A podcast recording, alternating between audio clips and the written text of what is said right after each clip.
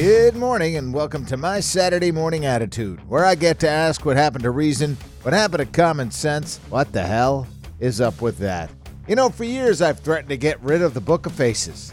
I mean, it's just this voyeuristic thing that we all kind of look at. Really, when you boil it right down to the brass tacks, really doesn't mean anything. Now, if you really are looking for a reason to jump ship, this may be the reason. See, on multiple occasions, years old public posts made by the now 34 year old billionaire chief executive officer of that there Facebook known as Mark Zuckerberg vanished.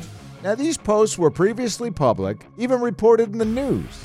Then all of a sudden they disappeared. This includes posts he made in 2007 and 2008. When reached for a comment, Facebook spokesperson said they were mistakenly deleted due to a technical error. Now, you can believe him or not, but it's Facebook. They now, I think, control the world, I'm pretty sure. They tell us how to think, they tell us how to feel, and then all of a sudden, stuff disappears. Then this happens. And for me, this is just the smoke and mirrors part of this. Facebook Messenger, I think this actually happened last month, rolled out the option to delete a regretful or mistaken message from their chat history. Huh, imagine that. I now have the same amount of control that Mark Zuckerberg has when he posted something he regretted. But let me warn you if you put it on the internet, it's there forever. It's lying somewhere in India or in China waiting to slap back at you when you run for public office. It never goes away and giving us the option to delete something under the auspices that it goes away, let's just say I want to know what Zuckerberg deleted.